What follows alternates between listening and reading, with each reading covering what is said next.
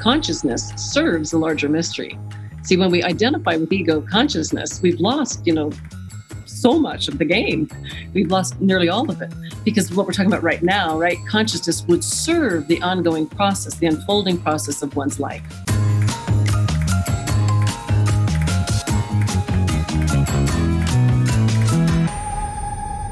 Hello, everybody, and welcome back to the Chasing Consciousness podcast.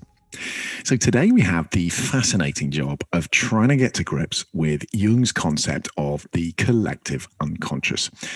Now, I've always loved Jung because I think his ideas can just offer a really brilliant framework in which to maximize our mental health and to use life's challenges to harvest meaningful lessons for us individually, and also just to navigate the subjective experience of being alive. But this is a science podcast, so we do want to get clear on what's just a useful idea and what is actually scientifically proven. And Jung was really shy to speak about scientifically unprovable ideas because he was a rigorous academic. But as his career progressed, he was encouraged more and more to elaborate on the tools he was using with his patients. And as we'll discuss today, he felt there was a huge value in acknowledging the active role of what lies just outside of the sphere of testable knowledge, rather than just dismissing it as non-existent.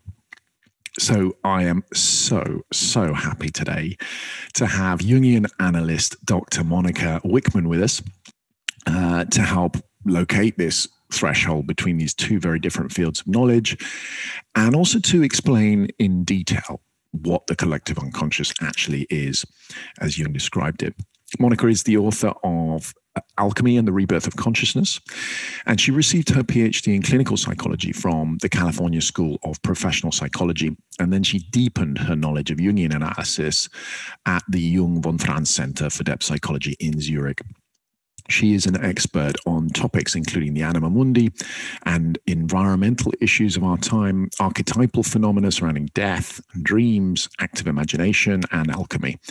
Wickman's work with the dying culminates in a research project on dreams of the dying at UC San Diego Medical Center, which is the foundation of her current manuscript, Alchemy of Life, Death, and the Wedding Veil.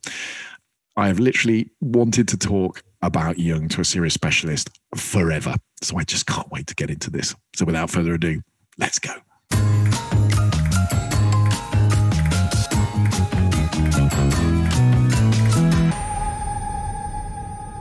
Dr. Monica Wickman, welcome to Chasing Consciousness, and thank you so much for taking the time out to join us all the way from California. How are you? Good, Freddie. Glad to be with you. Oh, it's a great pleasure.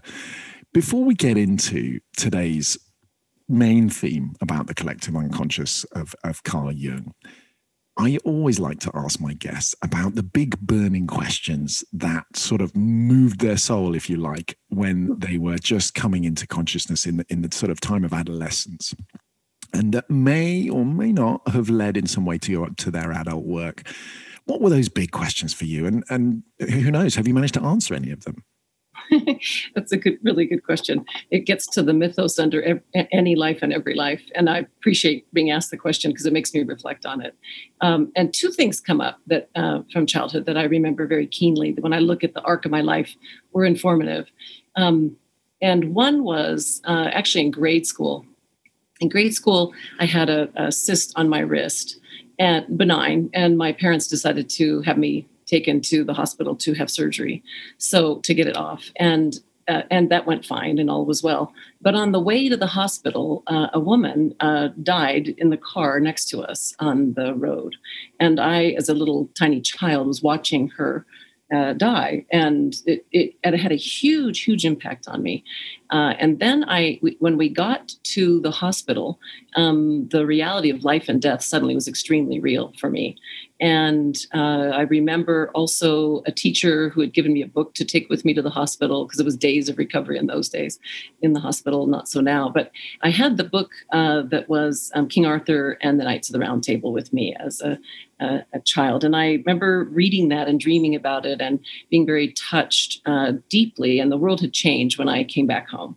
So that was one very important event. And when I look at the arc of my life and how it informed me, my life ended up being about the border of life and death and research on life and death. And I've done quite a bit of research on the dreams of the dying and the phenomenon of near-death experiences and the work with dreams and illness. So that early life event really informed the rest of my life and my research. And I'm sure we'll be getting into some of those questions and around the nature of reality today that led into. Mm-hmm. And the other event was quite simple. I remember being probably 11 and stepping outside into the forest on my way to school with a little bag of books. And I remember a really big thought that came from somewhere around the nature of books. And it was, it felt like a part of the psyche somehow that was making a comment on the schoolgirl carrying the books. And it was about, it was a conflict between two sides of self in that moment. And I heard them both very clearly. And I have lived both of these sides very strongly since then. And one voice was like, oh, the value of books and how much I love to learn. And I was, adoring what was in my little book satchel and happy to be heading for the bus stop. And the other part of me was in the revelation of nature with the pine forest and the beauty of the world. And it was saying, oh, it's too bad every human soul couldn't get everything just from its own experience. And it wouldn't have to read what's in books. And that both and has stayed with me for the rest of my life and my work. It's very much underlies my work. So the burning question, how do we unite these two sides of our own inner experiences and then absolutely the world of knowledge and wisdom that comes through the exchange of ideas. So Monica, what we're doing in this first series is we are laying out the current scientific territory for the listeners and for me, trying to work out the way mind, together with body, gives us knowledge about the world and indeed how it lies to us, sometimes to maintain our existing worldview. For example, we've spoken with Mike Gazzaniga about his famous split brain research and the left brain interpreter, which is this part of the brain that creates reasonable explanations for things based on past experience, sadly, without letting us know that it's only a hypothesis based on past experience and not an absolute truth. And this really reminded me of one of your best known essays, which I just love the name. It's called Refining Your Inner Bullshit Detector. So before we get into the collective unconscious and death and your other work, tell us the wonderful story of how you arrived to this title and what exactly you were trying to get at with this text. It's so funny that you got drawn to that, and I do appreciate that you did. The way it happened to me is that I was working on my analytic training in a Swiss institute and was really enjoying the company of everybody. And I knew I was about to give a talk. And I decided to playfully throw it into the talk and see if I could get the Swiss to also laugh with me, which happened eventually in the day from doing what I did. So basically, I was looking at the importance of a reflective attitude in the psyche of each of us. And the reflective attitude that, as we will be getting into, I'm sure, today, the reflective attitude that can pick up on, pieces of the shadow, the persona, what's in the field around one, when we can tune into a more complex sense of what's going on. And so the talks were basically in this vein anyway. So mine was as well. And so it was this big, thorough essay around the value of the reflective function and how it makes for wholeness, and both within the psyche and also interpersonally, interpsychically, and also in the surroundings with nature, looking at how this makes for more wholeness and the humility that it takes to do that, because it means the ego's not in charge, and our fixed attitudes and the things we identify with all have to be held circumspect. So I was trying to get a little humor dropped into it, a little bit of Hermes into our mix. So I decided in the middle of this rather rather sober, serious conversation about the importance of the reflective function, to drop in that everybody who, you know, walked away of individuation would need an IBSD. And then I waited for them to try to figure out what that would mean. And then, of course, I wrote it up on the board, an inner bullshit detector, as a way to just be playful about this, because as we all know, if we don't have an inner bullshit detector, then there's no way to move into wholeness. And also we leave that work to the people around us, that they become part of our inner bullshit detector kind of wisdom as well. So anyway, what was fun about it was that they kind of got it a little bit then, but by the time we went out to dinner that night, it became a game at the table with paper airplanes and humor and delight and the inner bullshit detector challenging each other. And so we got more into the playful spirit, because Hermes can be, and this is also the work with the shadow gets so serious. So to turn it around and know we have it all in common and start to play with it makes the psyche much more agile. So that's where that came from. Brilliant. And what were you... I mean, what's the relevance of that to what you are arguing in terms of reflectivity, the importance of that for wholeness? Why is it so important to recognize when we're being lazy, when we're tricking ourselves or putting off having to think about something maybe because it's a bit challenging? Why is it so crucial for reflectivity? What were you arguing? Well, exactly, especially with your... title of the work you're doing on Chasing Consciousness, it fits right there, because the key for consciousness to grow is that can we find an agile attitude to know that we don't know, and that in any attitude we get into, it can get fixed. And as soon as we're in a fixed attitude, then we know we'll have lost the energy with the psyche. The psyche works in polarity.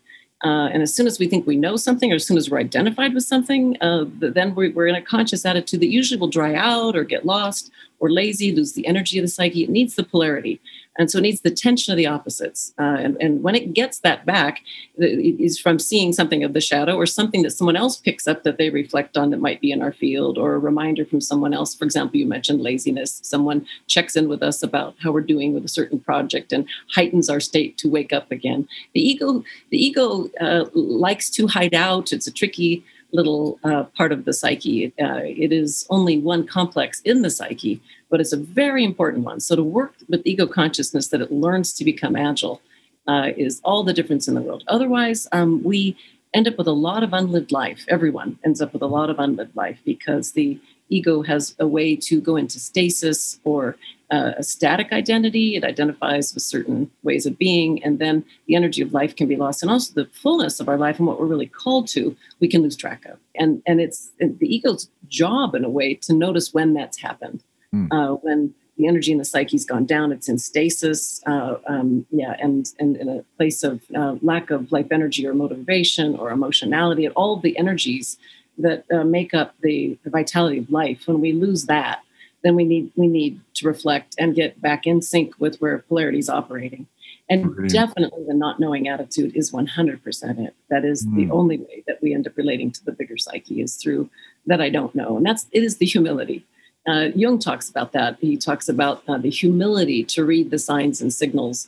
He also speaks about, which also makes me laugh, anyway, he's giving a very sober discussion about the descent, which is a part where consciousness becomes renewed. He's looking at how does consciousness get renewed, and he's speaking about the process of a psychological descent, which means that we have to end up really getting into our lives and finding out how the suffering in our lives is, calling us to have an awakening.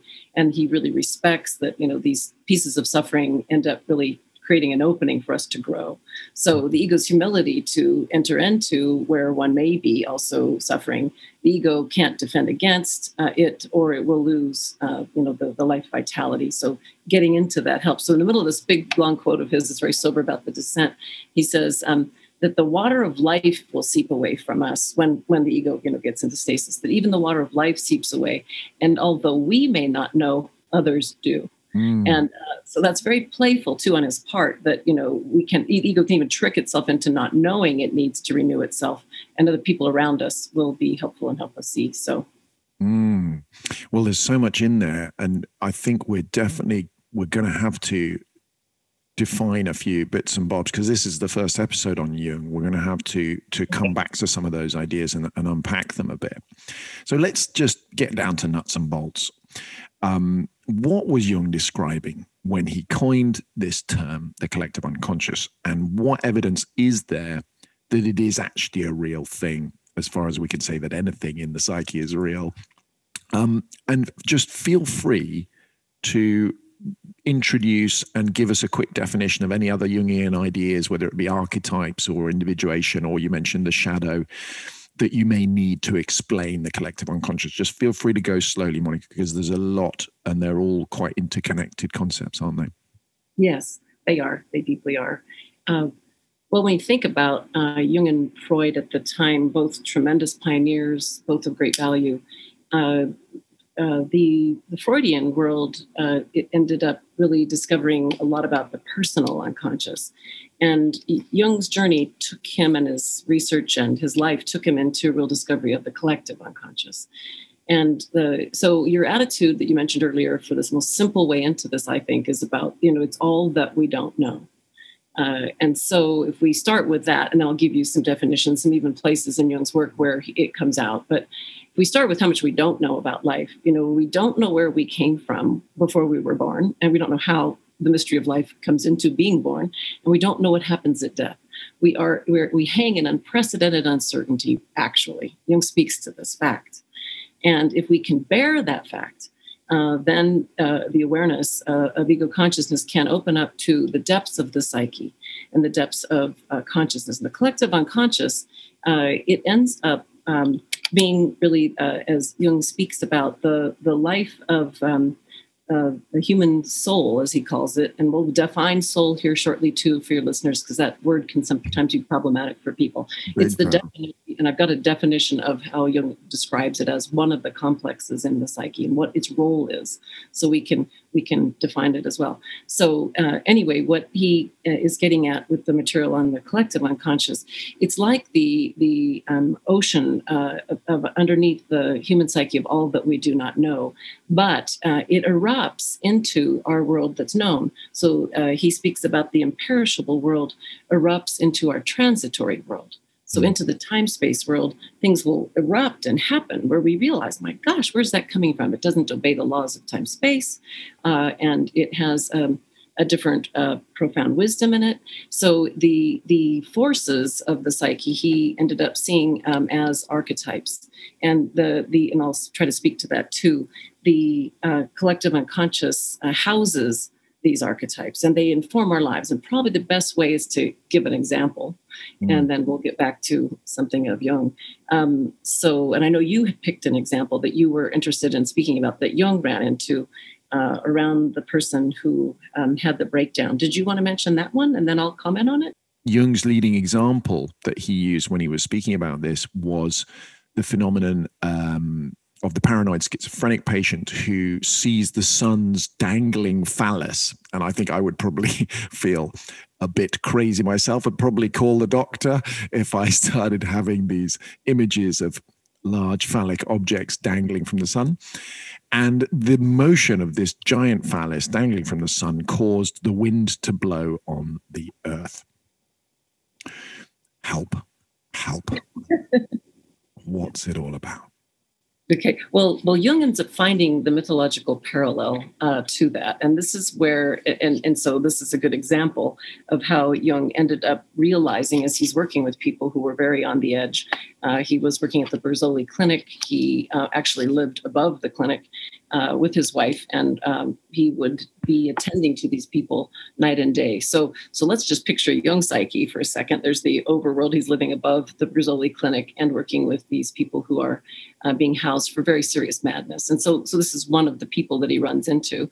And when he hears that story, he then remembers a myth that parallels it exactly. That has the reality of the sun with the phallus and the wind. And when he hears that, his consciousness has to make a real stretch. How can this man in the Burghölzli Clinic be saying something that he's seeing in a state of madness that actually connects to something deeper in the psyche that shows up in mythology? So he began watching how, and the people that he was working with, when they would crack, that there were contents would come erupt into their transitory reality of their consciousness, and they'd be speaking things that would actually have deep mythological parallels. So that God is consciousness going around, what could this possibly be that's expressing itself?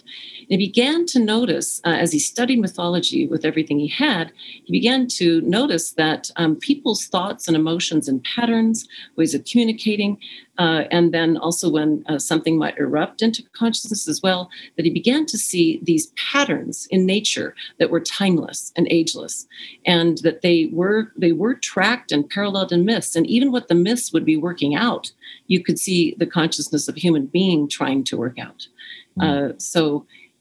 This kind of parallel began to become also a healing function for him, because he began to realize that people were connecting to a strata of consciousness that he termed the collective unconscious, because inside it's the repository of the human psyche throughout time, and the imagination that's built up through time, that's come out in myths, that's come out in world religions, it's come out in scientific worldviews. The collective unconscious, houses these patterns, and so it's pattern recognition, honestly, that you're looking for when you start working with the collective unconscious. Is there a connection here between the word pattern and the word archetype?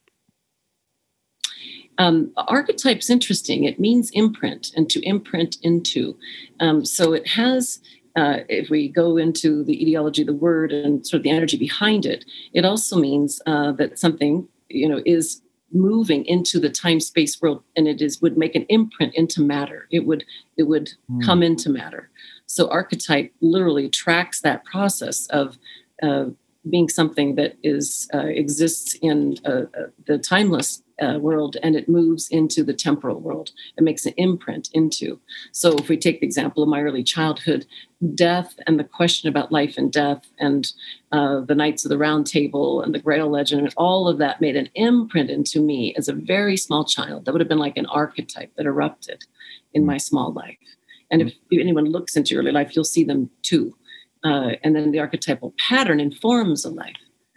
So my question about the evidence for this being a real thing, in inverted commas, is almost irrelevant, isn't it? Because the archetype, the world of archetypes, the world of patterns, the world of the collective unconscious, it appears, is in a world beyond time and space. It is in some, as you put it, repository that erupts into reality. So the idea of it being a real thing is presumably the wrong way of thinking about this.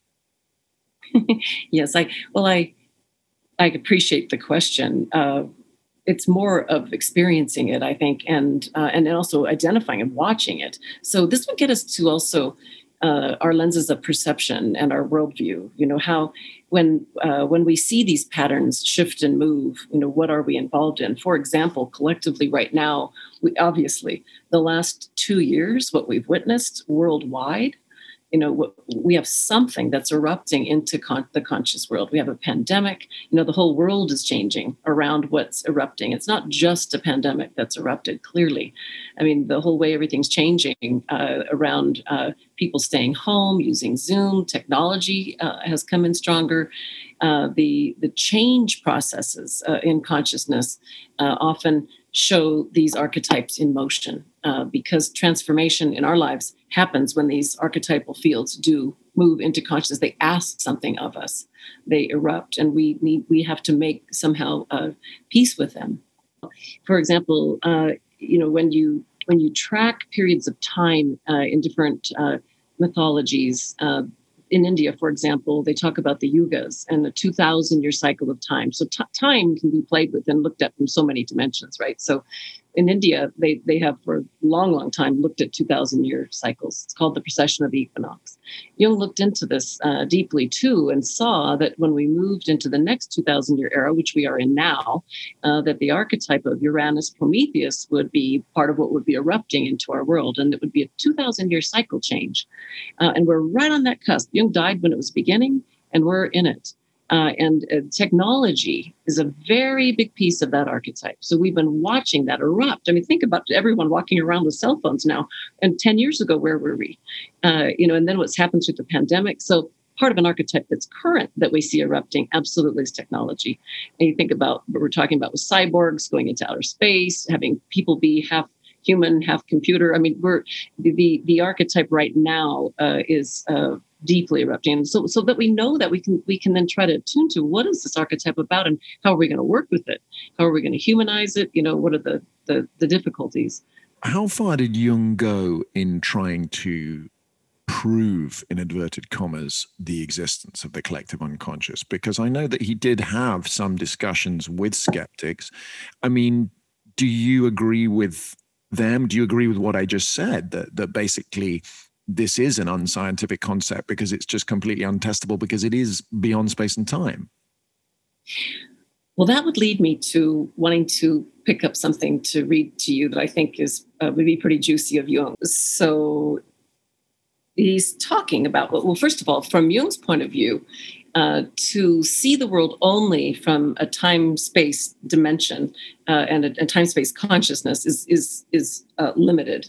And it gives us, as he says, a one-sided view of the world. Mm. So if we look at the nature of reality through only time-space, he's saying that's a limited view of the world. It is a view of the world, and we need it, clearly, because we have to operate in time-space.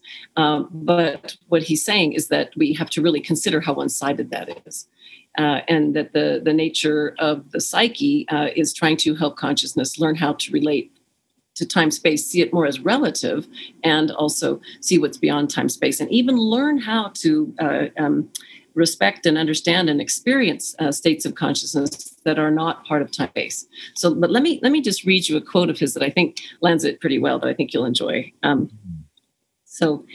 He says, limitation in space and time is such an overwhelming reality that when you suddenly have an experience where it's annulled, you don't have an experience of time-space reality. I'll talk about what that looks like here in a second. That we should take these experiences of the highest theoretical significance.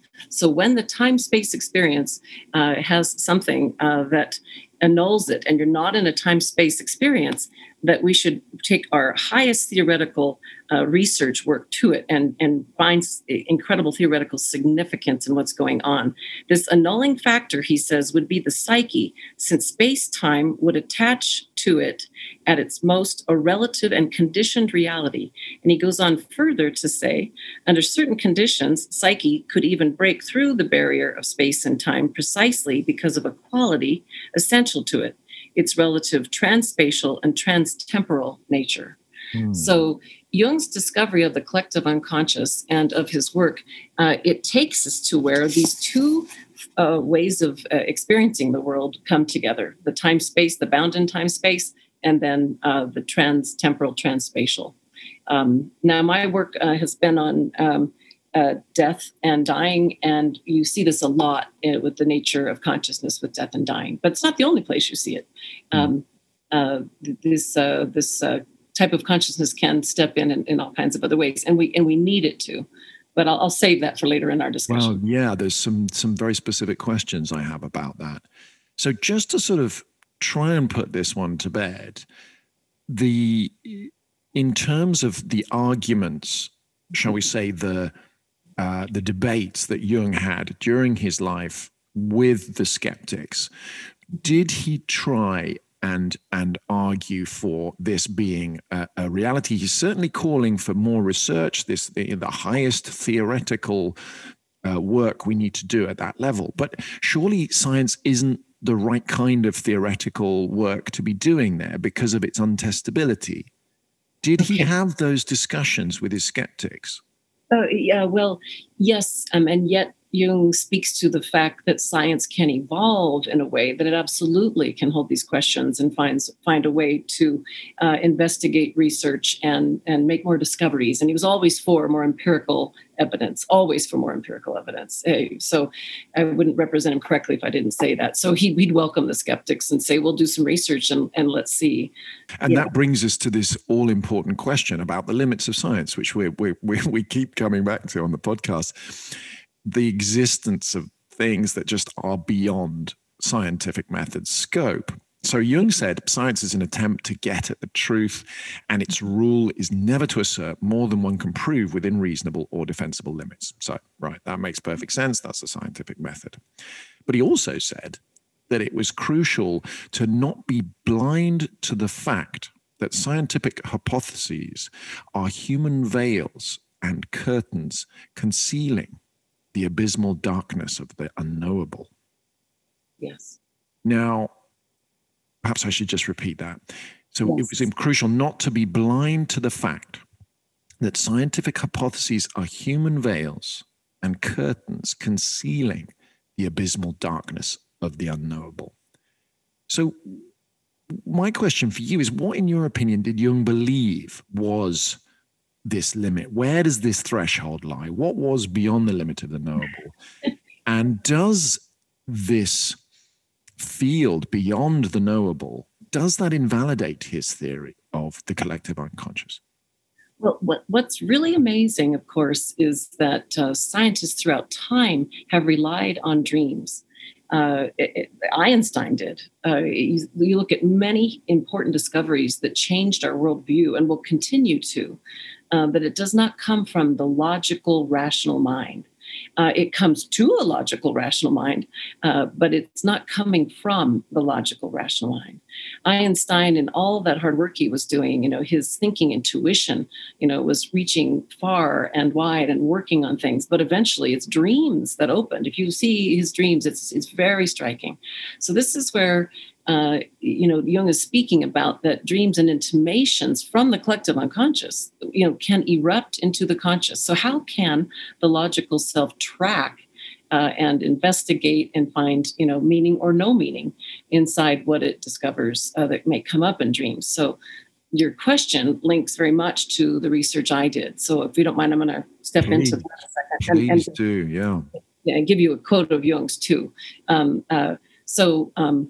Von Franz, Marie-Louise von Franz, of course, who worked with Jung and was, I think of her as really his right hand and did so much for Jung in psychology, also way beyond his death. And you met her just before her death, is that right? Yes. Yeah. I also had a very important connection to her through dreams, and also she gave me some advice about my research. And I modeled it after her book on dreams and death, which I can show the picture of for your viewers. So it's here. You can see it. It's on Dreams and Death. We'll make sure that gets into the show notes, Monica. Yeah. Okay, good. And in here, there's a very important piece that will lead into this question around science. And so I'm going to take a couple steps to get in here. What you said around the evolution, of what were you talking about science and how will we work with the limitations of science? What Jung is looking at is that the nature of consciousness itself will change as it investigates. So the capacity to look in and investigate is also changing. And we know that when we look at quantum mechanics and we look at physics, we know the very way that we investigate has changed. Now, if you can hang on with me, Freddie, here, it's an important piece. It goes back to William Blake. Blake says, the eye that alters, alters all. The eye that alters, alters all. So what he's getting at is a fundamental mystery that the way we perceive the nature of reality, it changes the nature of reality, right? Says we know this very well. And we bring to the table, as it were. Absolutely. Well, absolutely. And I appreciate you saying that, Freddie, because that quote is true on every level of our lives. It's true interpersonally all the time. And so if we look at a person with a certain something that is in us, a projection, for example, or a thought or a judgment or something strange, and we're looking at a person through that lens, that can cause a ripple in the field for someone. They can, feel it. They can be responding to it without knowing what's going on. They can even enact it. So the eye that alters, alters all. And so to be responsive in the field of all our relationships, to be aware of what am I looking at this person with or at this question with? So this is behind the evolution of the psyche, and it's behind the evolution of science. And it goes back in world mythology, way back to the beginning of time with the Nordic tradition. So if you don't mind, now we're with a myth that comes out of the collective unconscious that I think is also looking at the evolution from the very beginning. So in the days before language in the Nordic world, the Norns, the three goddesses of fate, they had a lot of power, and they had their hero Odin with them. And Odin had to basically deal with these three Norns. And one of the things that happens to him is that they end up having to exact a sacrifice from him. And the sacrifice is one of his eyes. So he's hung upside down on the world tree, and his eye is then put into the well of Mimir. And basically, out of this comes the very first written language. The very first written language appears. So they then give him the Norn. The Norns give him the runes so that he has these signs and symbols to work with. This becomes the beginning of written language. And think about how much consciousness changes with written language. Now, yeah, and world traditions everywhere have this. The Hopi, very close to me here, the Hopi, the Navajo, they have myths also of the beginning of time and the beginning of the way symbolizing fields began and language began. There are many myths that are in the Navajo and Hopi Nation around that when human beings get out of balance, there can come a presence that shows up in the psyche and in their myths that helps to rebalance it so humans will see differently. And this is one of them comes from a Navajo myth about Grandmother Spider, that she helps human beings at a time when they get encapsulated and they forget their connection on the web of creation. They forget what the Sioux call metakweasen, all our relatives. The humans get dissociated and encapsulated, and they're no longer in sync with nature. And this is such an ache in the psyche of the Navajo people. They saw that there was an archetypal presence that responded. And in their myth, it's Grandmother Spider sees the blindness of humans, and when she sees this, she then leaps from the stars and she weaves a web of interconnection again from humans to stars to plants to stones, and out of that comes an interrelated field again. And humans wake up and see the world differently. They no longer see the world through the I it that they're doing of objectification. They're back into the I thou. They see and feel the world differently.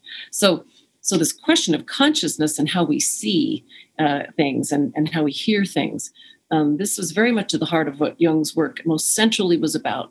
He said that his work was, at the bottom, was one of, he saw, of learning to hear and to see in ever new ways. So the help of dreams, and certainly science can evolve this way too, and does, that we will see and hear and perceive in new ways. And the way that happens is from not knowing and leaning with our curiosity into the field.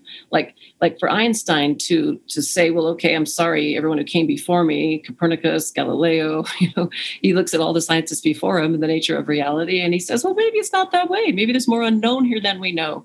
And his curiosity leans into the field and his deep intelligence. And then he gathers hints and creative process and through intuition and more, he then changes our whole worldview. So his perception changes and our perception changes behind him. Our collective worldview changes. So science has to take a look at the perceiving lens and the lenses through which we perceive.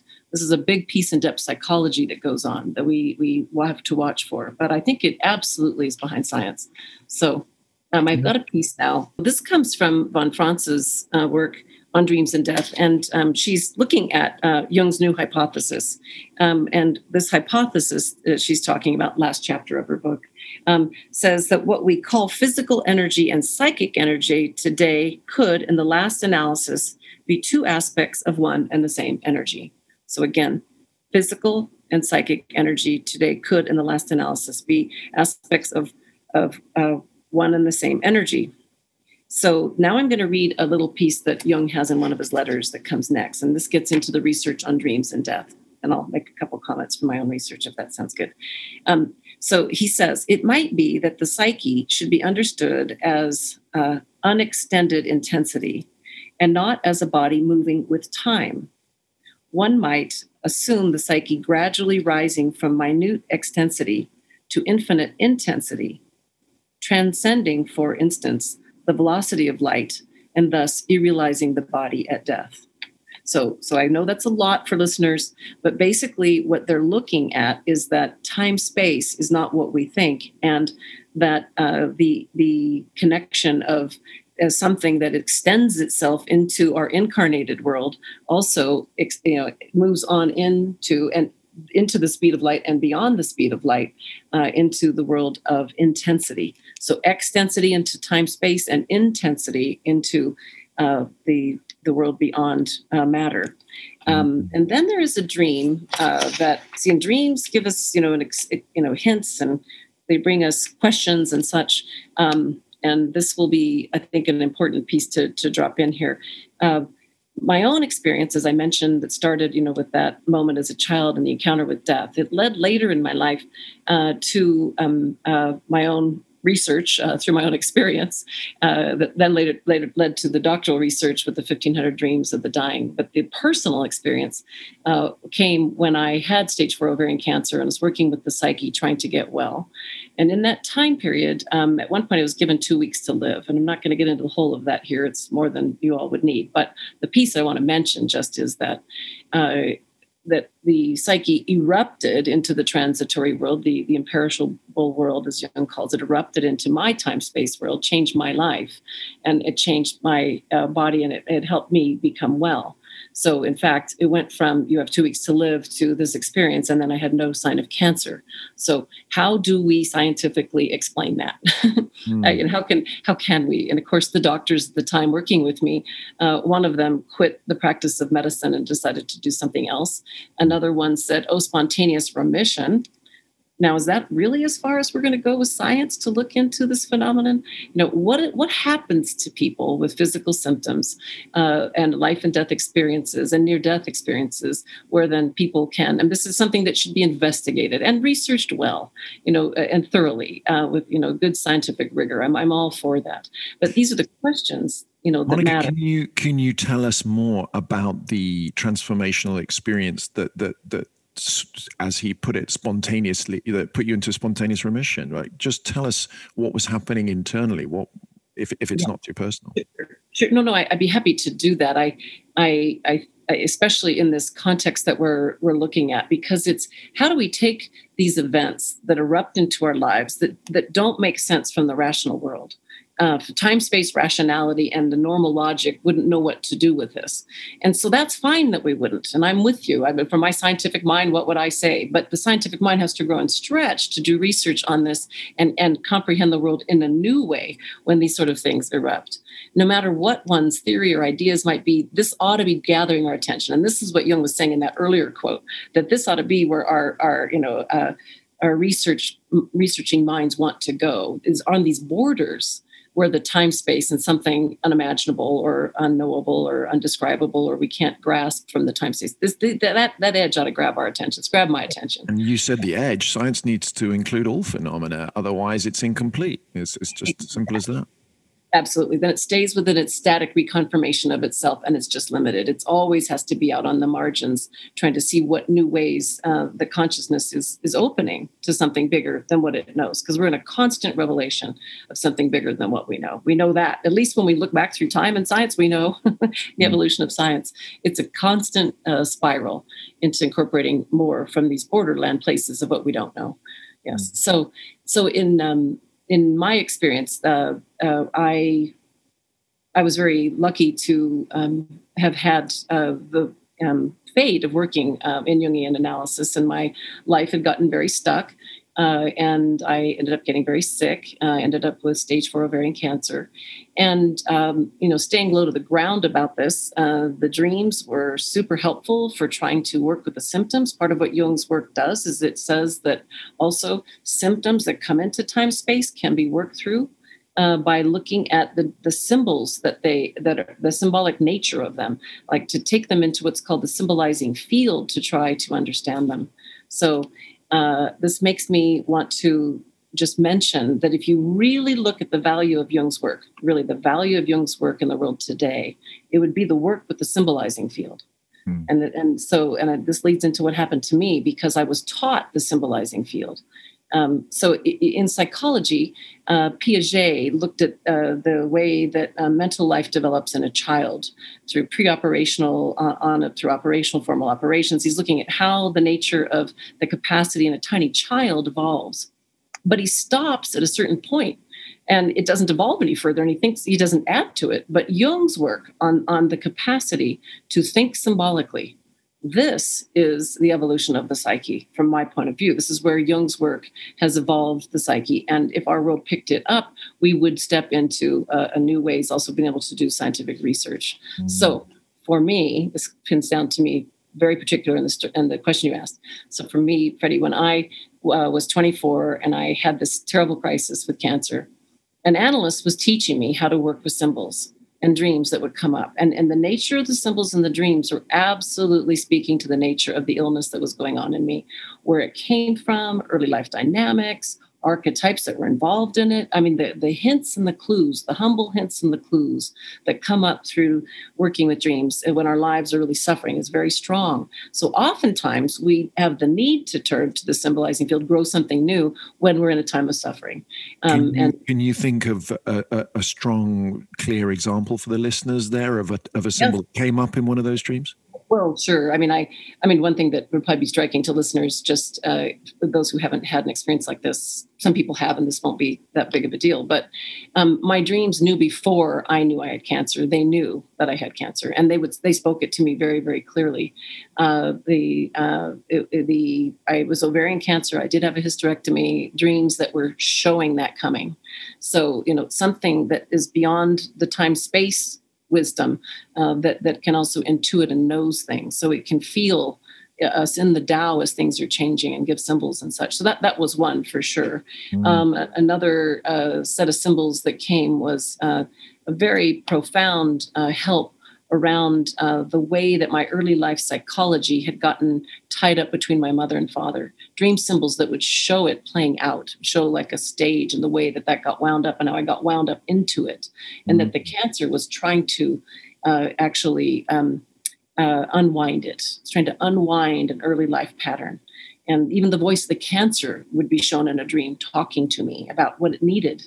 So, you know, this is really important around the capacity for the psyche to give us the hints and clues. And Jung speaks about this, that, you know, that symptoms actually are the place where these archetypes become lodged. So if you know how to work symbolically and you're working with the personal unconscious and the archetypal unconscious, you then can unwind these things. You can make peace with and appease what nature's doing, and your life can go on and heal. At best, Jungian work teaches this way of learning a healing process, of learning a relationship to one's own being and the collective unconscious as well. And so, interesting that a different part of the body, this isn't the first time I've heard this, that different parts of the body can represent different problems in your personal life. So, for example, you might get throat cancer because you're struggling to find your voice in the world. You're struggling to find your expression, or you might get intestinal cancer because you're struggling to digest your pain, or you're struggling to digest what's happened to you. You know, that could sound to a sort of material scientist, that could sound completely irrelevant, but from the point of view of psychology, that's incredibly meaningful because, you know, the mind and the body are so deeply connected. Exactly. And then when we do that, we lend dignity to the body, that it also has great wisdom and it holds a lot that is unconscious to us. And our relationship to the unconscious can often come through what Jung called the somatic unconscious, how the body can hold and know things. So right. Just for the listeners, what does the word somatic mean? Somatic. So, yes, good point. So somatic, soma, so the body, where we experience things physically. To attune to the body is to help our imagination drop into our experience of our bodies. Mm. And also, now listen, what's interesting is that there's an intersection here. Of course, this can be new to Western listeners, but it's not new to people who have any exposure to many traditions of the East.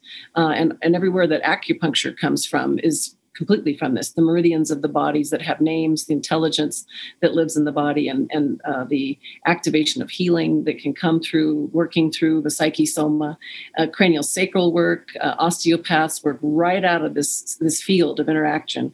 Where so see, from our rational minds we think, oh yeah, that's a little strange, but to so many, you know, millions and millions of people around the world, it's not strange at all. Well, and the wonderful image of the cancer telling you what it needs. It's almost like this idea that, you know, we see the illness as the enemy, but in a way I've always seen illness as a call to action. It's like saying, look, you know, this is the result of your attitude and your behavior.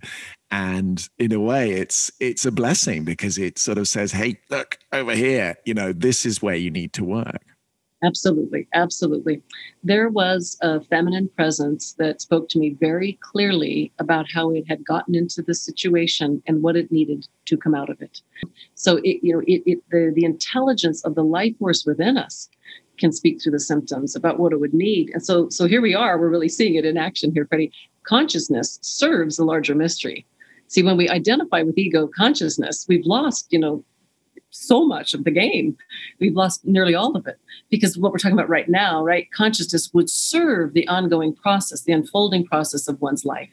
What the meaning of life and the wellness of life and what wants to be lived and brought to fruition in the life. So clearly I was thrown onto the edge of the unknown in this time. And I know you asked about, what happened. So here I'd learned about the symbolizing field when I was 24.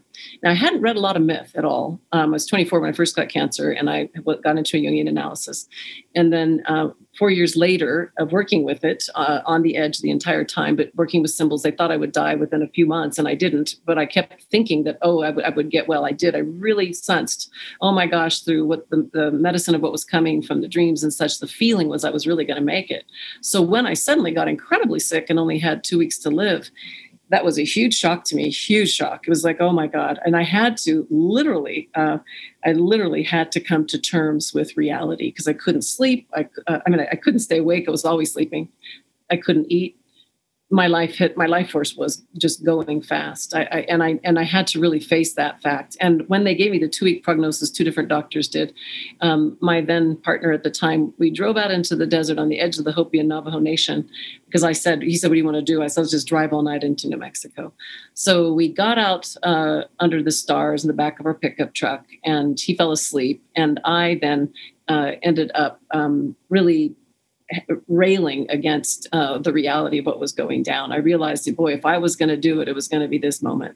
So because I couldn't stay awake and I knew I had, I had to come to terms with what was going on. So I started with, I don't know how much of this, Freddie, you'll be wanting to get into, but I started with, really speaking to the unconscious and speaking to the collective unconscious about it. I knew enough from the symbolizing field to do that. This is what Jung talked about. The ego consciousness needs to make a bridge. It needs to penetrate in and also, let the world of the unknown know where the ego stands. So I was doing that. I was saying my life has so much to live. What are you thinking?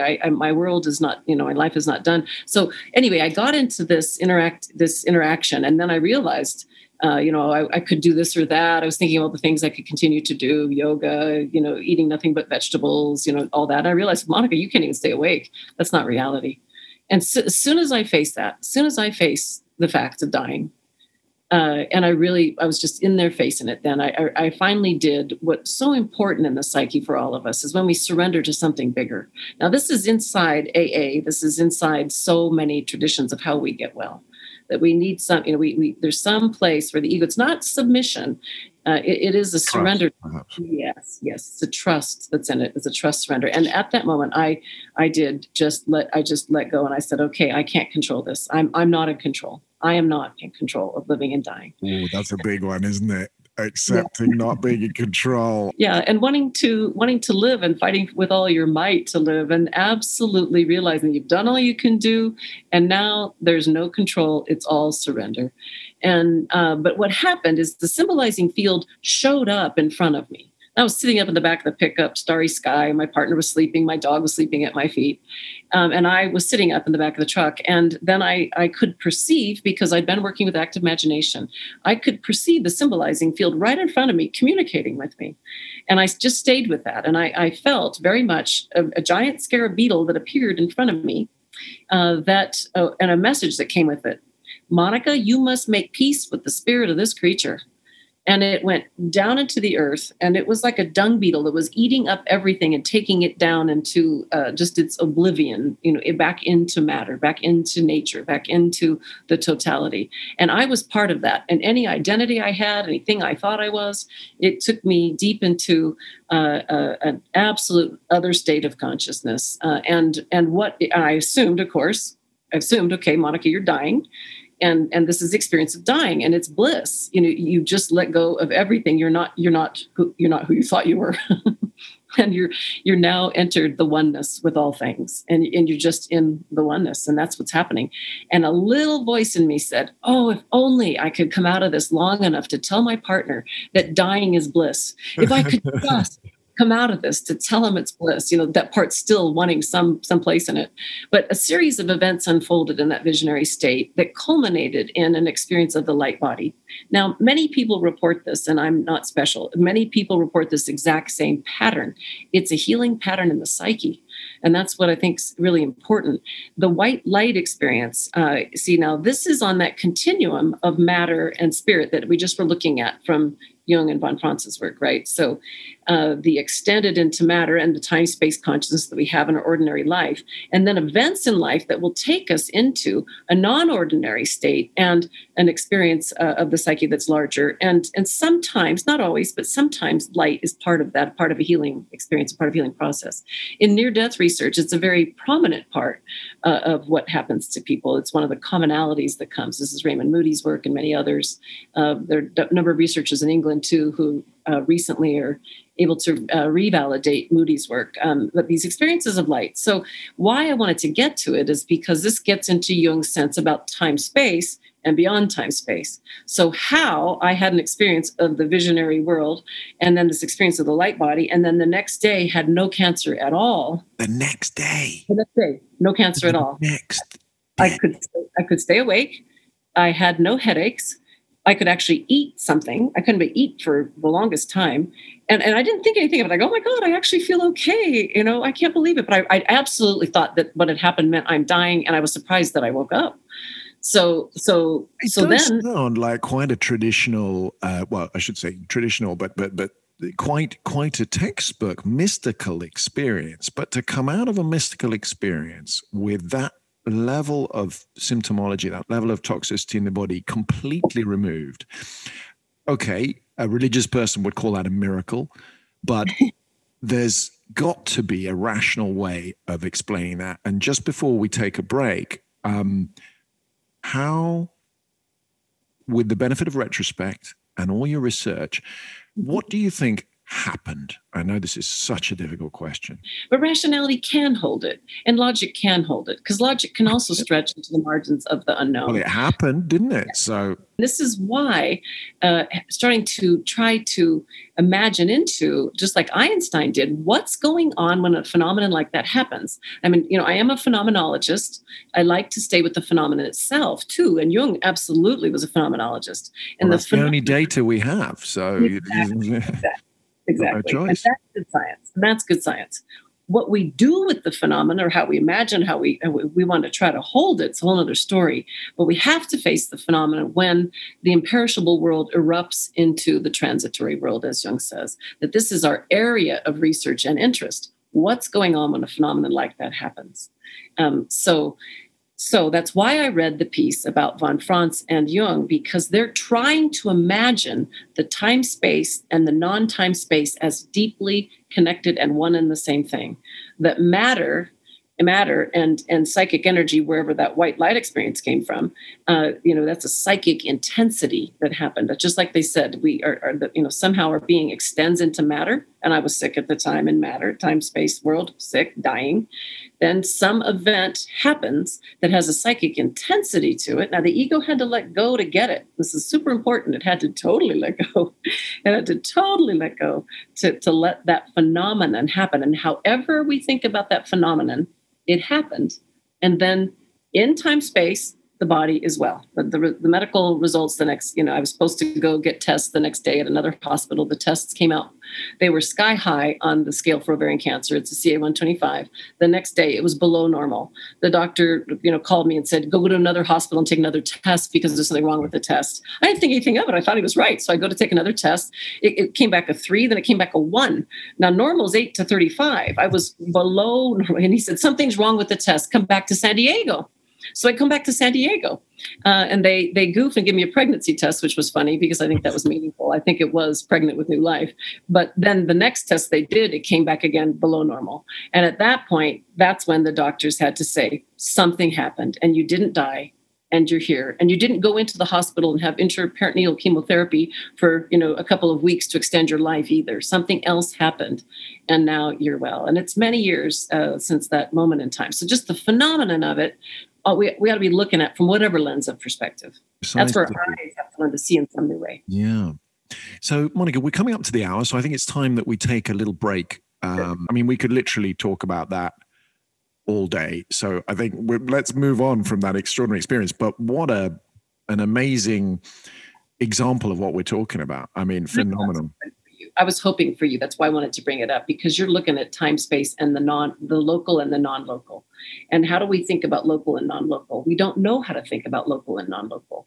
And I know your podcast is doing this. So I wanted to do something to bring it forward. Well, and finding a non-dual explanation. Listeners must go back to Sue Blackmore, our first episode.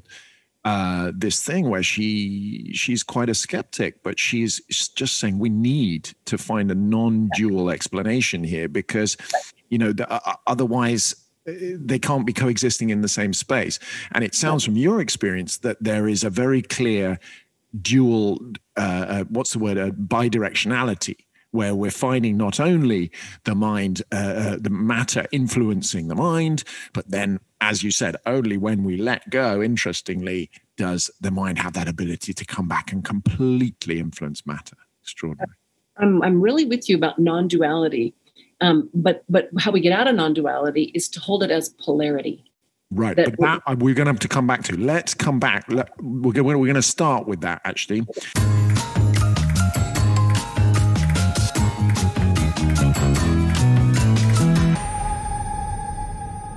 We're speaking about the non-duality issue.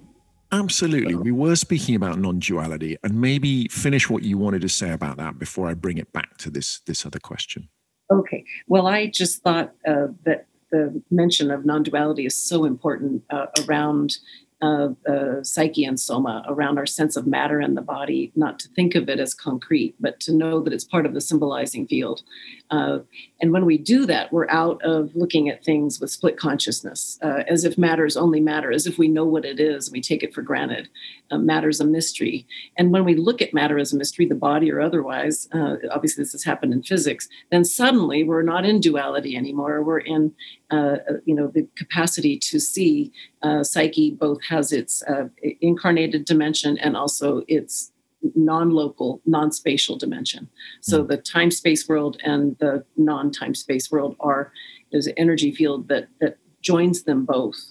And so I think that's where we get to on the edge of science. And that's why I mentioned the peace of mind, because it's a phenomenon where that happens to many people, but where we get some phenomenon coming in that is actually healing that duality split. I want to come back to the collective unconscious. I want to come back to Jung suggesting that we know this field of symbols. And I just wanted to ask, for you as a therapist, how does that knowledge of the macro collective kind of level, how do you translate that to the individual lens? What tools do you use? What recommendations do you give to your clients? Sure. Well, one of the things that happens in the field of analysis is that if the analyst has experiences of the non-duality, then they hold a field that perceives and looks at and contains a process that's very open to the mystery of whatever's going on. So right away, there's an attitude of non-judgment, and also knowing that one doesn't have the handle and that a mystery is here. Let's look at the patterns, and let's look at them with fresh eyes, and let's catch the hints that are coming to us through the way the symbolizing field works. So that'll be in the interactive field completely. That is therapists, analysts working definitely with all the patterns that happen in transference, countertransference. So the interactive field of relationship, you can feel it there. You definitely working with dreams. The capacity for people to bring in their dreams and to attune to the symbols, images, and the flow, and also the questions that come up, and the way things are being addressed by something larger that is inside the dream wisdom. So partly what that does, when you work with your dreams and all, the ego begins to respect that there's an authority deeper than the ego. And the experience of that just keeps deepening and deepening.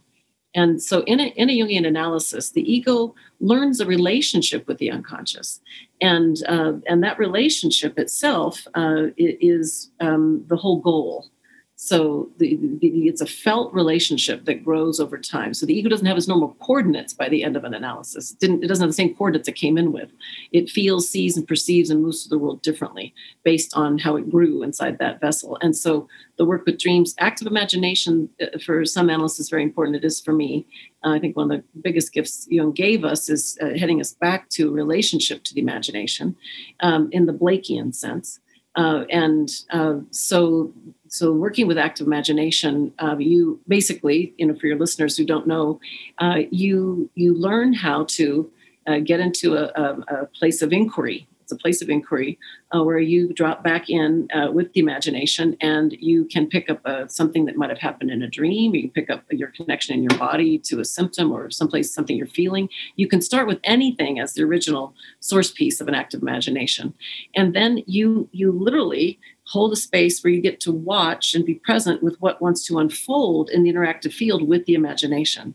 So, that process can become very alive. So if you've got a shadow figure, for example, who shows up in your dream and your analyst says to you, that is something you ought to work with in active imagination, the person might sit down and picture, okay, I just, met my shadow Bill in that dream, and my shadow was... Monica, I'm sorry to stop you here, but just because we haven't done a show about the shadow, we're going to do a whole show in the next series.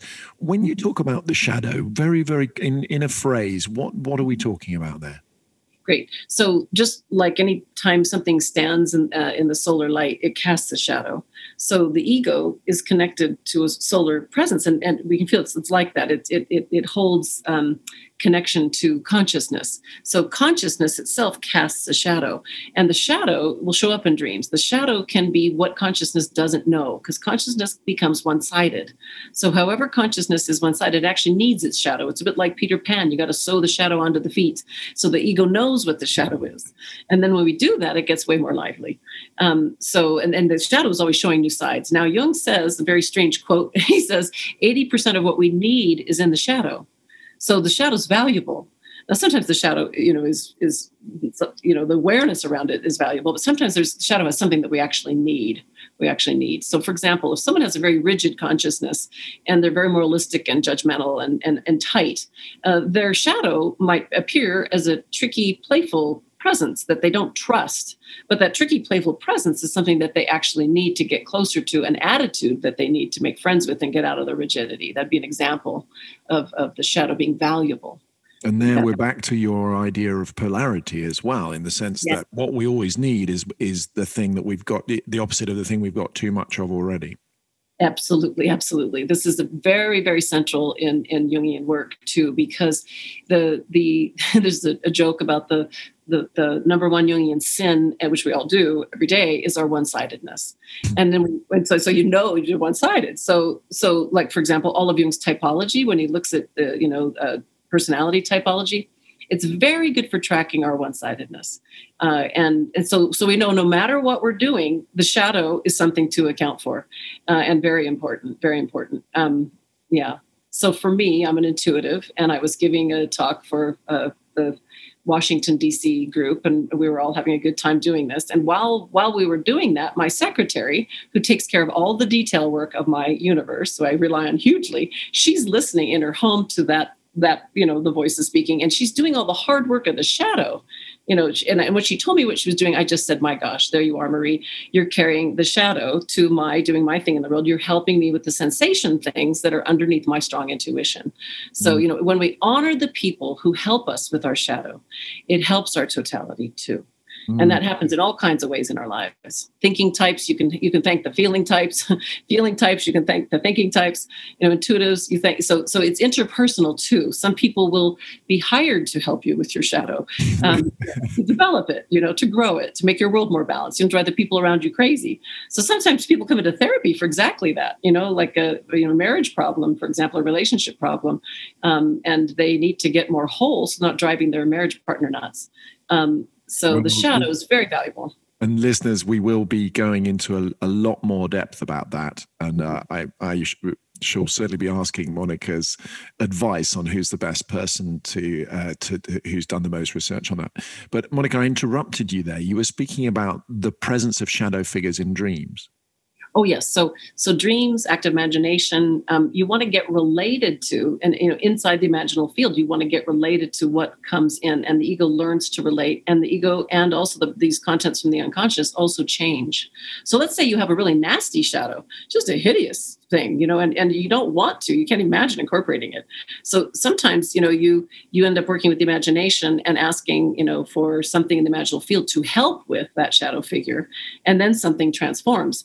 And when it moves in the imaginal, then we also take it back home, and we can feel how that changes something inside us. The big piece on active imagination when we work with it is incorporating it, is integrating it, and watching our lives change from doing it. Von Franz, see, this gets into the nature of the psyche, too, for the practical reason that we want people to be able to catch their dreams or do active imagination is because they're learning to grow a center in the psyche that's not just the ego. It's what's called the self. It's this larger center that has profound wisdom and holds the human personality in a very deep way. Jung, of course, met up with Philemon. That would be a picture in the Red Book of Jung making contact with the wisdom presence that lives deep in the psyche.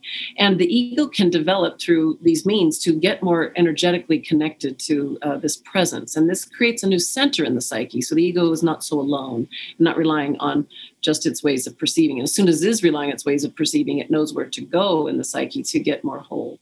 So there's much more to all of this, but in terms of practical pieces, the interactive field, definitely. And then working with dreams. Sorry to mention that it's a kind of polarity thing again, isn't it? It's that it seems that the process of healing or bringing into awareness seems to be stimulated, that we need a dynamism, we need something to come in and mix things up. You know, you mentioned the trickster, you know, you mentioned the shadow. It's like, really, we just need something to come in and kind of upset the inertia and get the ball rolling again. It doesn't really matter where or in what direction, as long as something's moved, something's in a state of change again. Why is change and dynamism so important to the revealing of what we need to bring into consciousness? It's Freddie, perfect question. There's a wonderful book called The Order Disorder Paradox that was written by Nathan Schwartz Salant, The Order Disorder Paradox. And he's looking very clearly in a lot of ways, not just in analytical work, but in the world at large, and with change at large, why we need what you're talking about. And he's looking at the fact that... Catalyst. I think that's the word I was looking for, is a catalyst, something to just get things started. Yeah, and chaos is usually the catalyst. Yeah, chaos is the catalyst, and so things go into chaos. So we try to keep things in a homeostasis, you know. And this is the way of, I think, parts of the ego that want security. I'm in control. Honestly, there you go. Keep it known. Keep it okay. You know, and the way that consciousness does that, it makes it rote. It makes things dry out. There's no life force. You know, relationships die. All sorts of things happen in that field that are just wicked. And we all go through it because it's the nature of the psyche that the ego will try to make things be so secure it locks out the flow.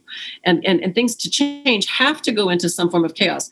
The order and disorder are, again, a polarity. It has to go into disorder, the chaos, in order to come into a new order. And how we hold chaos, actually, how we learn to relate to chaos as, oh, this is an important moment. We want to, you know, make room for the chaos, understand something's trying to change. So as soon as we see chaos, it's awareness, compassion, knowing there's some danger on board, of course, too. But nonetheless, let's create a field to hold this form of chaos in a life. So, what advice would you give to a client who was seeing that coming into their lives? Maybe they were a bit scared. Like you talked about holding chaos. I mean, that sounds a lot easier in theory than it was in practice. Well, I agree. And I don't recommend always doing that alone, not at all.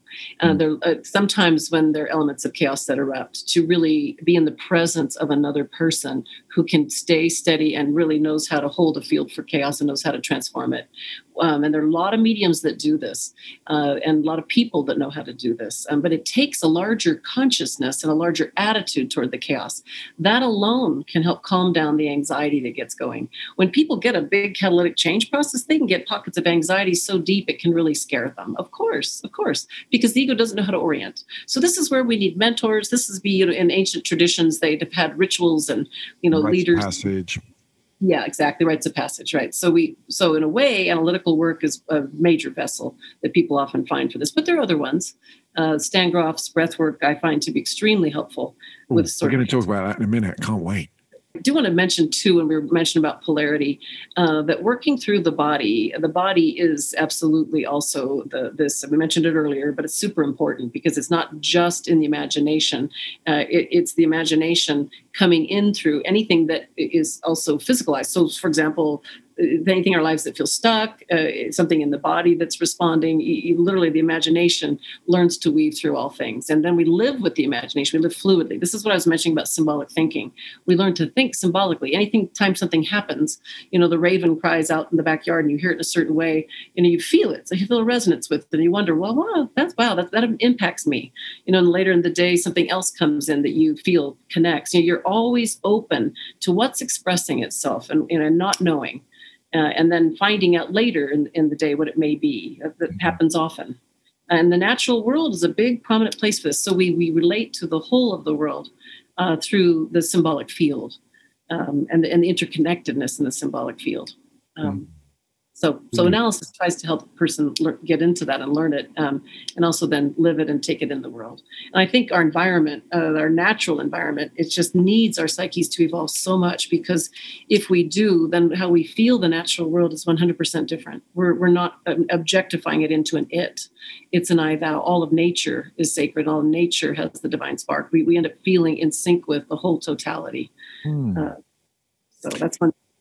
So, Monica, I want to move on to an idea that I find very, very touching, and we're going to be looking into in a bit more detail in the next series, which is David Bohm's idea of the implicate and an explicate order, and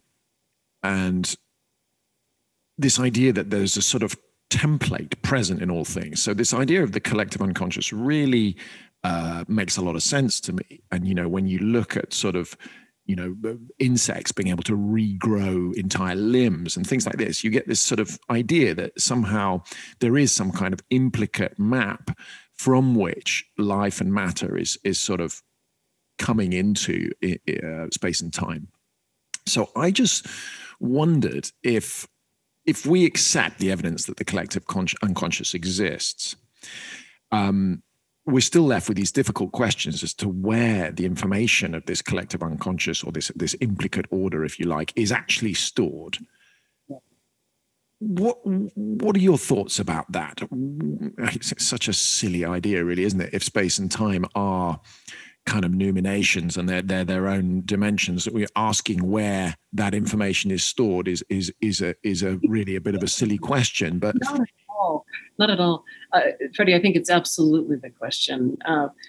Like all of these manifest worlds, where are they coming from? And truly, I mean, this is like an ultimate cosmic question you're asking, really. It is the big one, isn't it? Yeah, the implicate, explicate order, the collective unconscious, the people have called it different terms through time.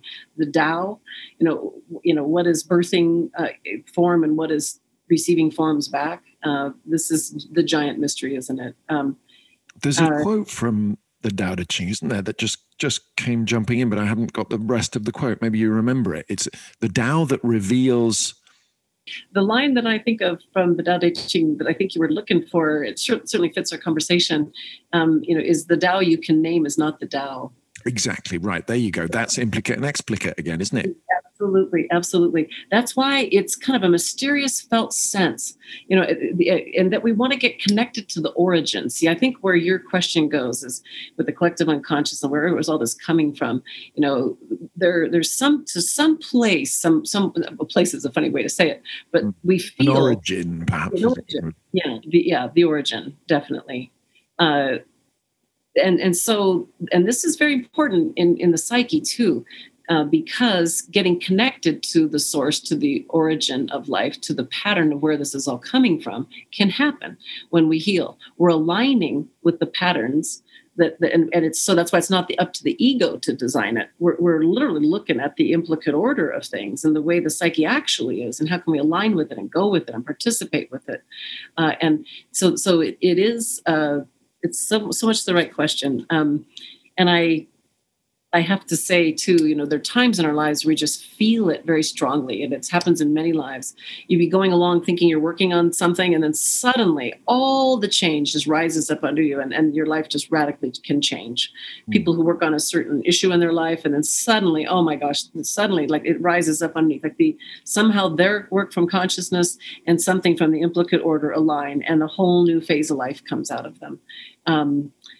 Think about women that I know who have done mothering, you know, for their what feels like their entire life, and then suddenly the kids are gone, and then all those hopes or dreams they might have wanted for the unlived life, and then suddenly, you know, you think, how could this woman who just had all those children, devoted her whole soul to this for 20 some odd years, suddenly in a place of emptiness, and then suddenly she's actually grabbing a hold of something else from deep inside. It's not an ego agenda. I'm not going to make myself do X, Y, Z, but suddenly the life force rises up, and what aligns her with life. She might go through emptiness, feeling of meaninglessness, not even knowing why she's living, you know, and searching around in that. And then from searching in that, what is the origin in her nature? Where is their life force energy that could reinform the life that we individually also try to get back connected to that implicate order?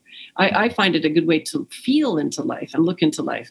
I think logic, our logic, it has a place, but the trick is that what if the nature of the universe is more like a song? Then our logic is studying the music of the world, right? I think we have to be open to what is the nature of reality when we use logic. And an implicate order for me feels like it's you can feel it as almost like music that's inside all things. Well, and that's a beautiful analogy. And we're going to be speaking with Ian McGilchrist. And one of the analogies he uses, he says, you know, a piece of music is, of course, made up of lots of notes, but you don't understand nor experience nor feel the piece of music by seeing the total sum of all the notes. And I think, you know, there's an importance here with that kind of analogy, isn't it? That the more subjective experience, the total experience, the context, the wider context, the perspective, if you like, is so much more than just the sum of its parts. And I think it's a very, very important learning, beautiful analogy there. Now, I want to come back to your work, Monica, because we haven't spoken enough about that. We touched on it with Jung's abysmal darkness of the unknowable. Obviously, abysmal meaning a large abyss, not abysmal as it's come to be used in my country, at least, as something who's abysmal. It's just terrible. But obviously, I think he's using this in a much more mystical and rather wondrous sense, this idea of this abysmal darkness. It's just infinite. It gets totally empty. You talk about this in your 2005 book, Pregnant Darkness, Alchemy and the Rebirth of Consciousness.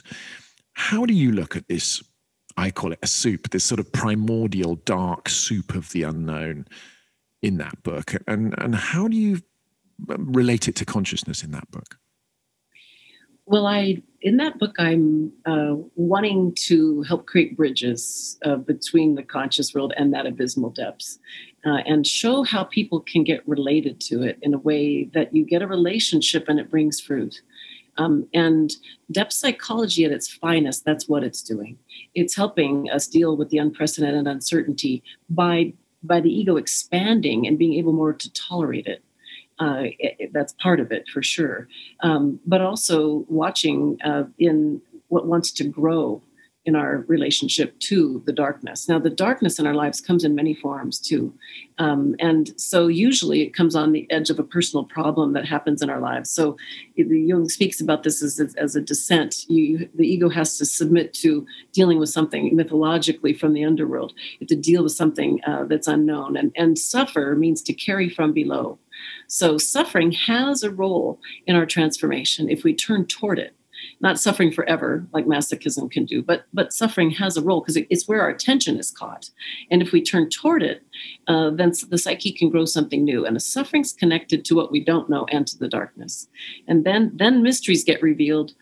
We become deeper and more acquainted with the depths, not as terrified of the depths. We learn to trust our archetypal patterns of transformation and healing if we can get aligned with that. But it usually involves some place in our lives initially where there's been something, a difficulty we can't solve that's going on. I imagine Joseph Campbell must have been very influenced by Jung. Oh, I think so, very much, very much. Question is, too, was he influenced by von Franz? Because she wrote a whole book about the hero's journey, and it was published in German, and his book parallels it remarkably. I've wondered that through the years, if he happened to have seen that before he put it out.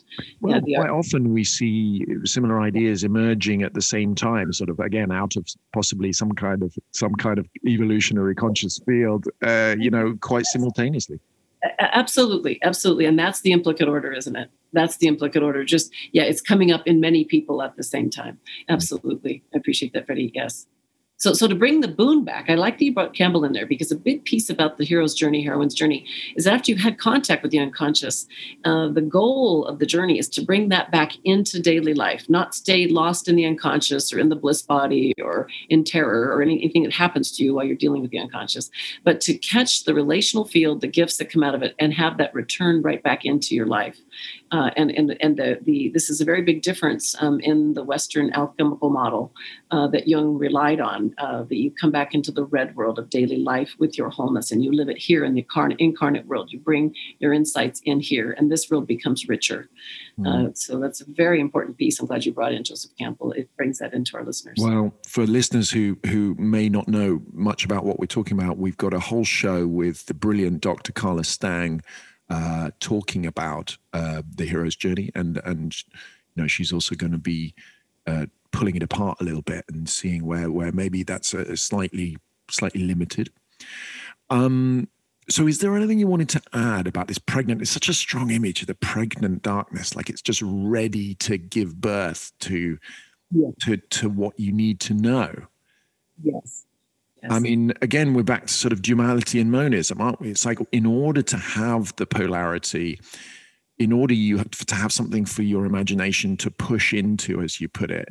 I love that image as well, of pushing into the unknown. We really do need that contrast between what's known and unknown in order to have a polarity to work with. I'm with you about the wording pregnant darkness. This is also when the ego gets oriented to just those words, and then the reality of it, that the darkness if you turn toward it and it turned towards you, and Jung says this, the unconscious, shows the face that you turn toward it. If you turn toward the unconscious and into the mystery, into the unknown, with curiosity, interest, and holding a field for it, getting a relationship to it, it does become pregnant with new life. The new life comes right out of this. And this also goes into the ancient myths throughout Egypt that, the sun god renews itself by going through the underworld. The new light comes out of the darkness. It has to descend through the processes of the unknown to bring up a new light. And it's constantly descending into the unknown and the darkness and bringing up the new light. So how do we participate in our lives with that cycle? Sometimes in our lives, it's very big ways in our lives where we have to take a giant descent. But it's also every moment. Every moment we say, I don't know. And then where would the new light be coming from? That kind of attitude around what do I not know, what might be in the field, what's trying to emerge, what's trying to come forth. That is the pregnancy out of the unconscious, an attitude too that we live with. Such fierce potential. It's just so loaded with possibility, and the idea that we don't know, we can't know about this, therefore it doesn't exist. It's just ignoring such a vast amount of potential knowledge and possibility. I find that quite an extraordinary worldview, but we're pushing back against that on this show. So hopefully, we're going to be helping with that.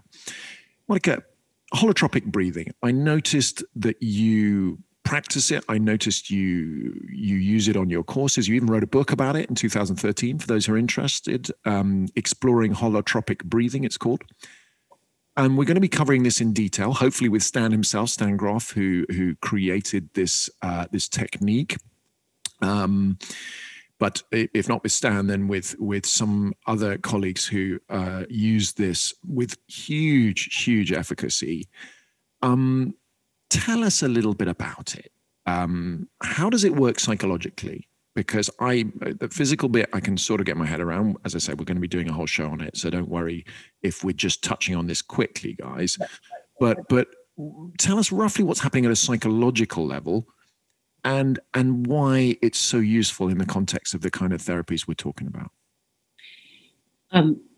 Well, I deeply respect Stan and his life, and the fact that he's still with us, too, among the living and generating just an amazing force of nature, totally amazing force. Local legend, yeah.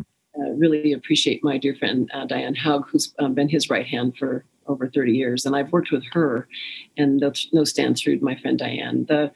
I have very deeply appreciated holotropic breathwork as a beautiful adjunct to analysis for some people, and certainly has been very attracted to it as a model. A number of pieces of Jung's are in it, but developed in very rich ways. So the way the field is set, Stan teaches an attitude toward the psyche of what we're talking about, that we don't know, but we can create a container for whatever chaos might come up, attend to it, and help it move through to achieve its own wholeness, its own healing. So it's a trust of healing processes at a deep, deep level that came through Stan's soul, definitely. And it transmits through that lineage. Practitioners learn that attitude and how to hold a field in a very, very specific and very careful way.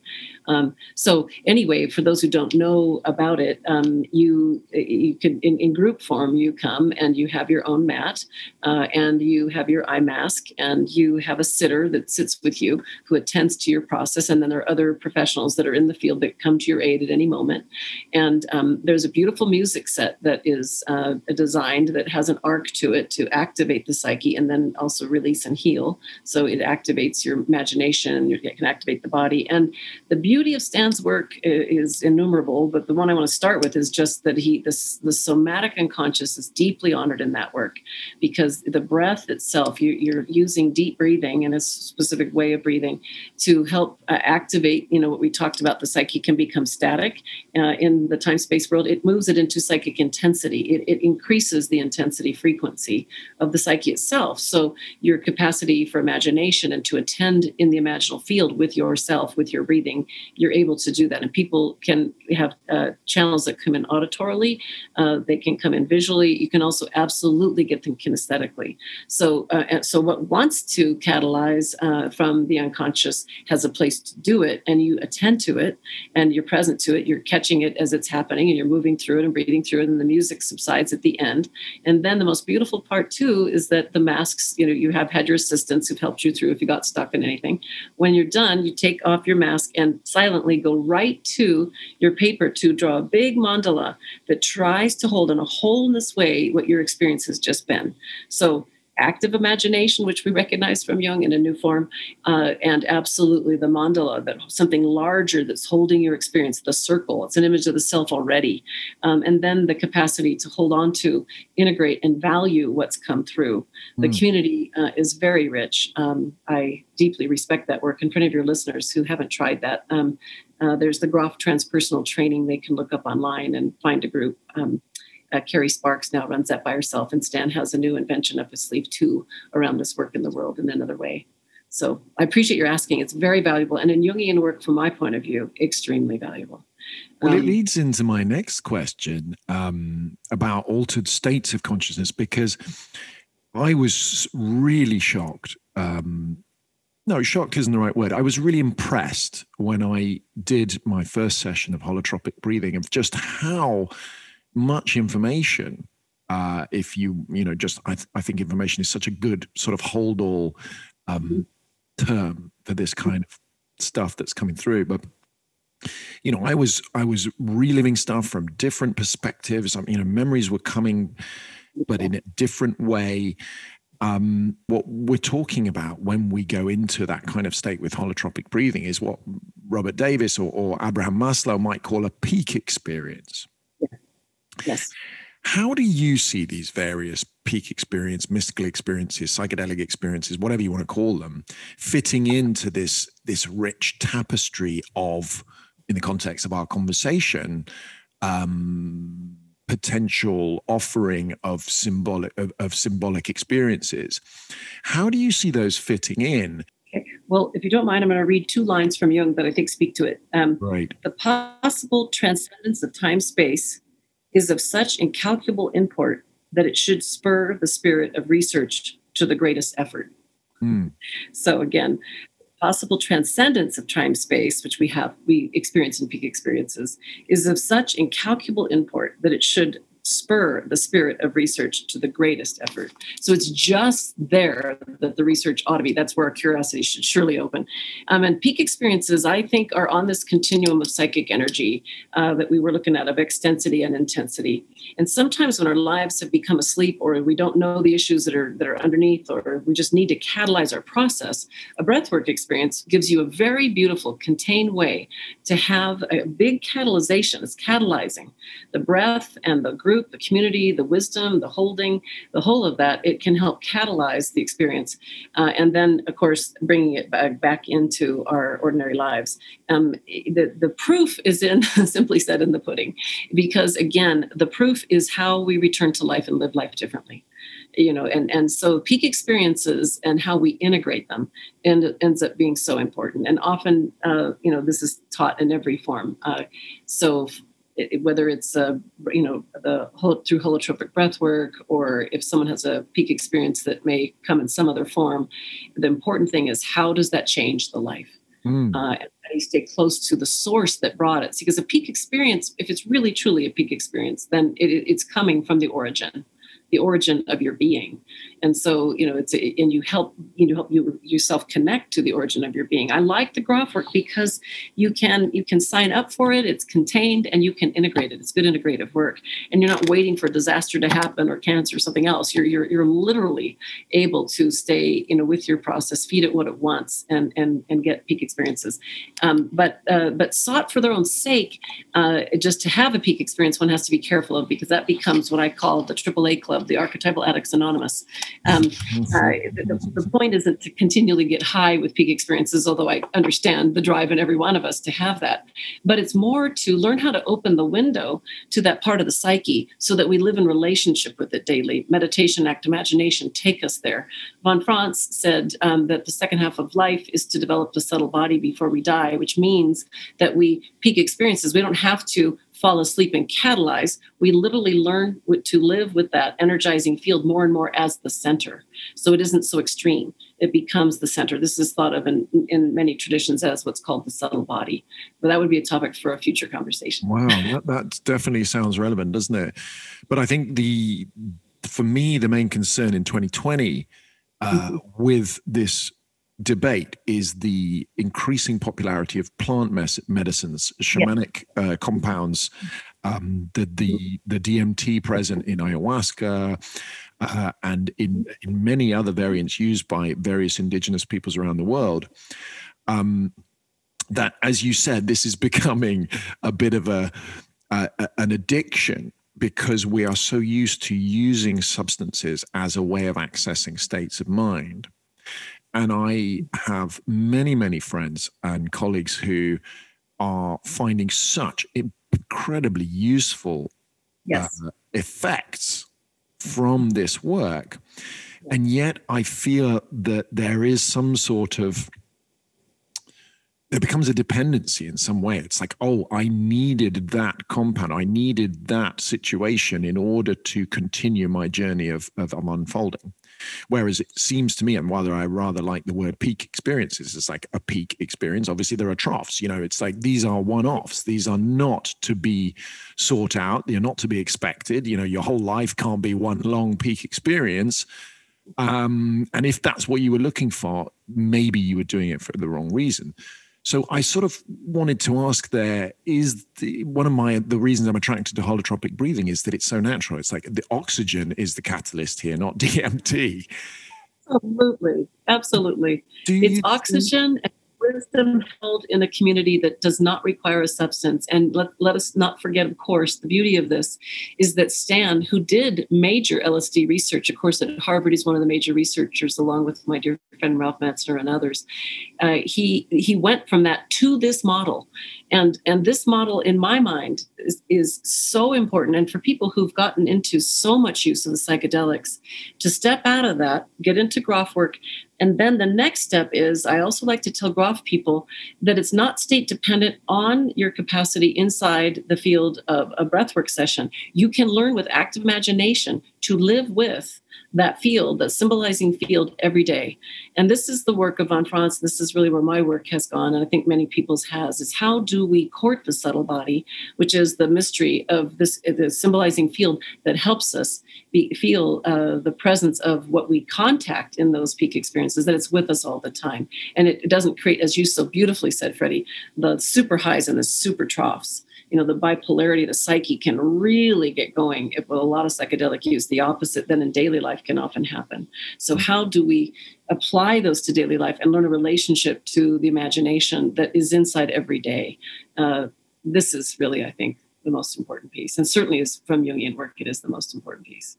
Monica, as we draw to the close, I want to link this back to your mystical experience. I had no idea about that extraordinary experience that you'd had. And I think it's a wonderful a little bit of what we've been talking about, that happened to come up so beautifully in conjunction to these questions I wanted to ask about mystical experience and peak experience. But coming back to that, mm-hmm.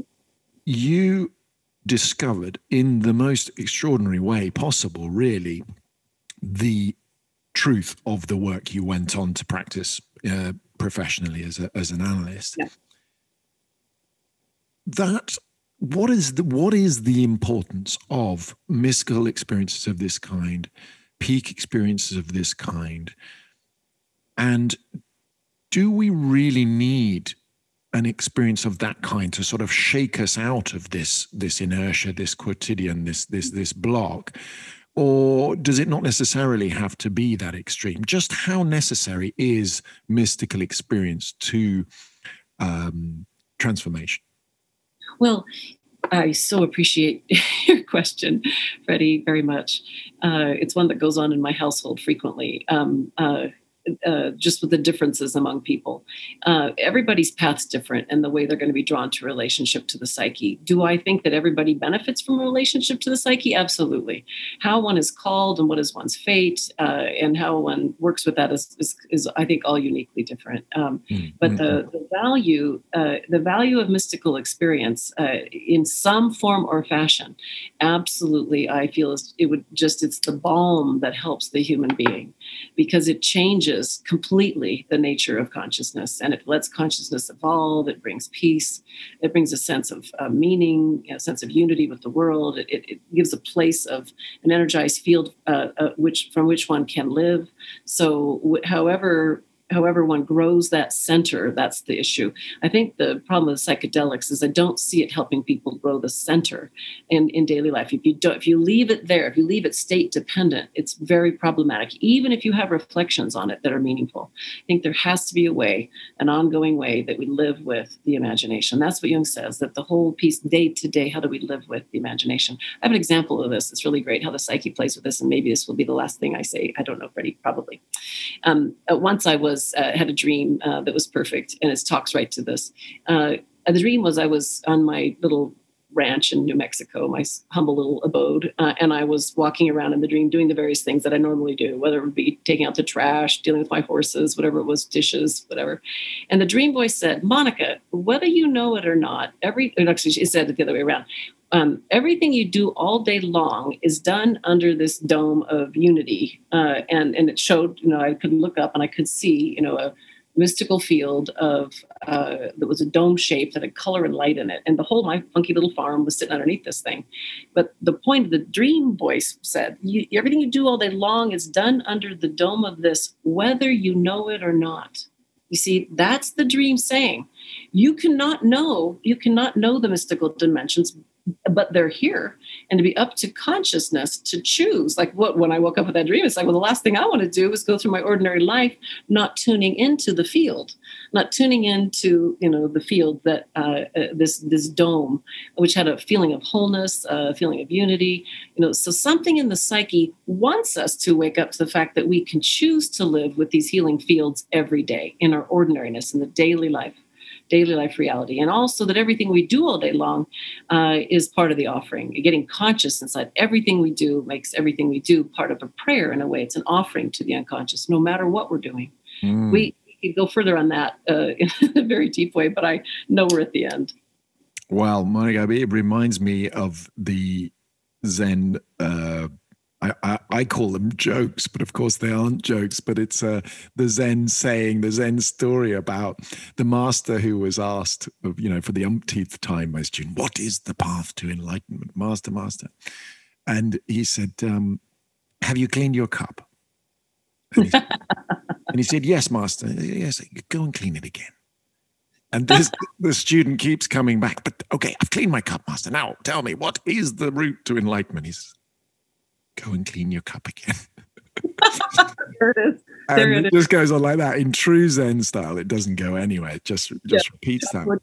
Chop wood, carry water, present in all we're doing. But that all we're doing is sacred somehow. See, this is a return to a sense of deep meaning and the value. By sacred, I mean the deep value of every life and everything we do all day long. Something in the psyche wants the human being to know this place of value to everything we do all day long. Deep soulful value. So that's something the ego doesn't know, especially in this modern world. We're caught up in something very strange, but we can step out of that and have lives that are different. We can choose alternate lifestyles that allow room for this. Well, it does come up every now and then, particularly in relation to the question of meaning, this word sacred. And it's not something that we're going to go into too much detail on the show, because it's such a personal thing, isn't it? But meaning as a subjective function of consciousness, unfortunately, comes up a lot. And I think we're definitely going to need another show to talk about this. Monica, it's been an absolute joy to get an insight into what that many years of this kind of practice and this kind of therapy can offer to us as individuals, not necessarily for anybody who's sick or ill. I think, you know, the taboos of mental health are clearing away, and what would have been called psychotic not long ago is now being understood as the unconscious presenting itself for our examination. Absolutely. So Monica, thank you so much. You've made it so fun, so accessible. Your stories are so wonderful, and thank you for all the quotes. And I think we may have to speak again in further series on quite a few topics. Be a delight, Freddie. It's so good to meet you and to feel the vision behind your work and how you're bringing this out to so many people. And this is the beauty of the archetype that's pressing itself into our world through technology. You've aligned with that, your own process, your life, your intelligence. I really appreciate who you are, and you're inviting me. And I look forward to other shows you do, and certainly coming back with you anytime. Well, that's very, very kind of you. Dr. Monica Wickman, thank you. Thank you. Thank you.